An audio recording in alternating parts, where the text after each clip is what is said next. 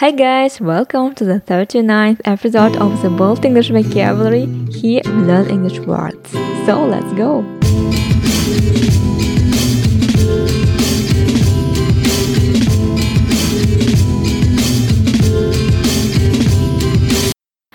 Всем привет, меня зовут Чинчи, и мы продолжаем разбирать английские прилагательные. В прошлом выпуске рассмотрели прилагательное sympathetic. Давайте быстро вспомним, в каких случаях можно применять данное слово. Во-первых, когда вы доброжелательно относитесь к человеку, у которого есть проблема, и пытаетесь его понять. По сути, вы кому-то сочувствуете, да, можно так сказать. Например, to be sincerely sympathetic to somebody можно перевести как искренне сочувствовать кому-то. Также sympathetic значит, что вы поддерживаете какой-то план, какое-то действие. Например, I'm sympathetic to the idea означает, что я одобряю, я поддерживаю эту идею. Ну и в-третьих, sympathetic person, character — это такой персонаж, которого очень легко полюбить. Давайте же зацепимся именно за третье определение о персонажах и поговорим о том, какие персонажи нам нравятся в фильмах. Если вы заметили, то есть некая тенденция того, что персонажи перестали быть чисто хорошими, либо чисто плохими, персонажи становятся сложными. Наверное, это происходит потому, что наша жизнь становится все сложнее и неоднозначнее. Хотя, наверное, она всегда была такой, просто большую часть информации можно было скрыть. А сейчас это сделать уже намного сложнее. И вообще, как же возникают эти персонажи в фильмах? Наверное, они возникают так же, какие возникали герои древних мифов и легенд. И если мы начнем их сравнивать, то придем к интересному выводу, то что персонажи разных культур, которые не пересекались друг с другом, имеют схожие черты характера. И Карл Юнг, известный психиатр, объяснял это тем, что наша бессознательность состоит из двух частей. Это наше личное бессознательное, тот опыт, который мы копим в течение своей личной жизни, и некое коллективное бессознательное. Это опыт а, всего человечества. Это даже не опыт, это, наверное, паттерны поведения, которые присущи каждому человеку в той или иной ситуации. И именно они являются неким прототипом создания ярких персонажей. Карл Юнг назвал их архетипами. Самые известные архетипы — это архетипы великого отца, великой матери, ребенка, мудреца. А последователи Юнга еще добавили к ним своих собственных множество Важно отметить, что ни один архетип не является чисто хорошим либо плохим. Каждый из них можно рассматривать и находить в них положительные черты, и отрицательные. Например, архетип великого отца — это некая защита, справедливость, закон, но в то же время это наказание и кара. Но одним из самых ярких архетипов является трикстер. Это некий плут, шалун, шут, который постоянно попадает в очень интересные приключения, является даже инициатором всех приключений обычно.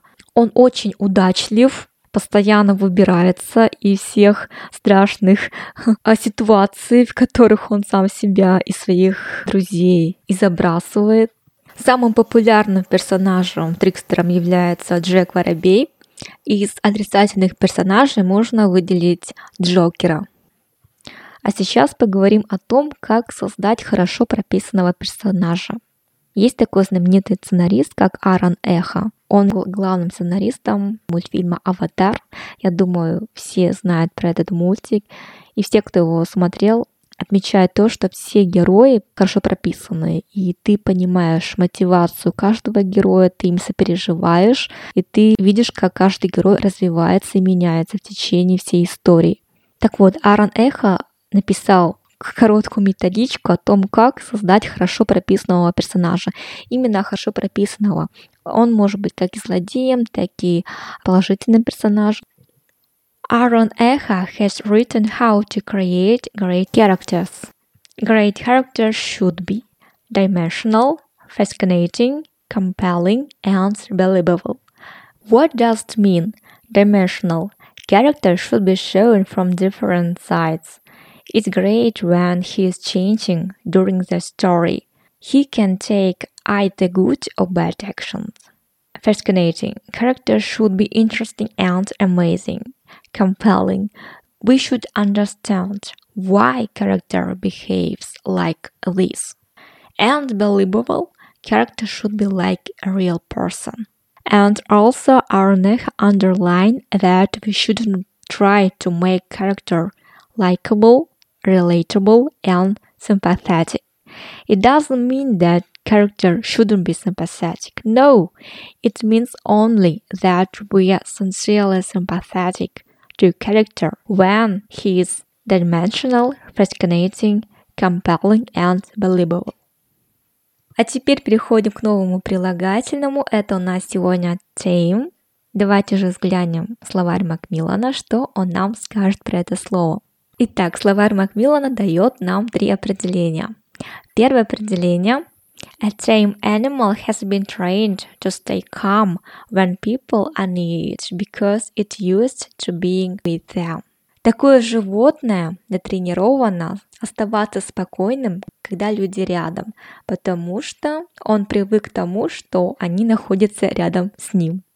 По сути, это прирученное животное – Второе определение something that is tame is slightly boring because it's not exciting, interesting, powerful or dangerous enough.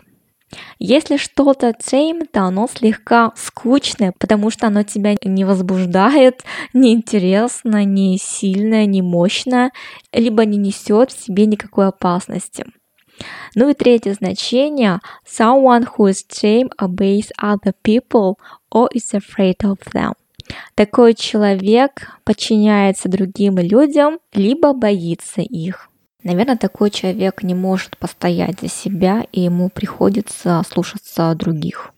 Ну а теперь посмотрим наши примеры. Возможно, мы найдем что-нибудь необычное, интересное. Итак, первый пример. Ручной медведь, chamber, ручная обезьяна, J Monkey. Не знаю, для меня как-то обидно видеть, как мощное, сильное, гордое животное, как медведь, может быть ручным. Это относится не только к медведю, но и вообще к диким. Делать их ручными кажется неправильно. Ручная птица, bird, ручная белка. До этого вообще не знала, как будет белка по-английски. Оказывается, это squirrel. То есть ручная белка это tame squirrel. Домашние утки tame ducks. Такое чувство, что у нас программа о животных. Прирученный, укращенный лев tame lion. Сено сеянных трав. А, не совсем понимаю, что это такое. Ну да ладно, это tame hay. Следующий пример – укращенная энергия атома. Tame atomic energy. Кроткий, боязливый ответ same retort. Обычно ответ это answer, либо reply, но тут почему-то применяют retort. Послушное, покорное поведение same behavior. Usually parents want to have children with same behavior. But I think it's not so great because uh, children grow up and they need to have their personal opinions. Легкое наказание, tame reprisal. Тоже интересное слово. Я обычно наказание знаю как punishment. Ну, наверное, так тоже можно сказать. А скучный разговор, tame talk. Это уже второе значение, когда что-то скучное. Скучный вечер, tame party. Бесцветный рассказ, tame story. Довольно интересно перевели бесцветный рассказ. Обычно так не говорят. А может и говорят, не знаю.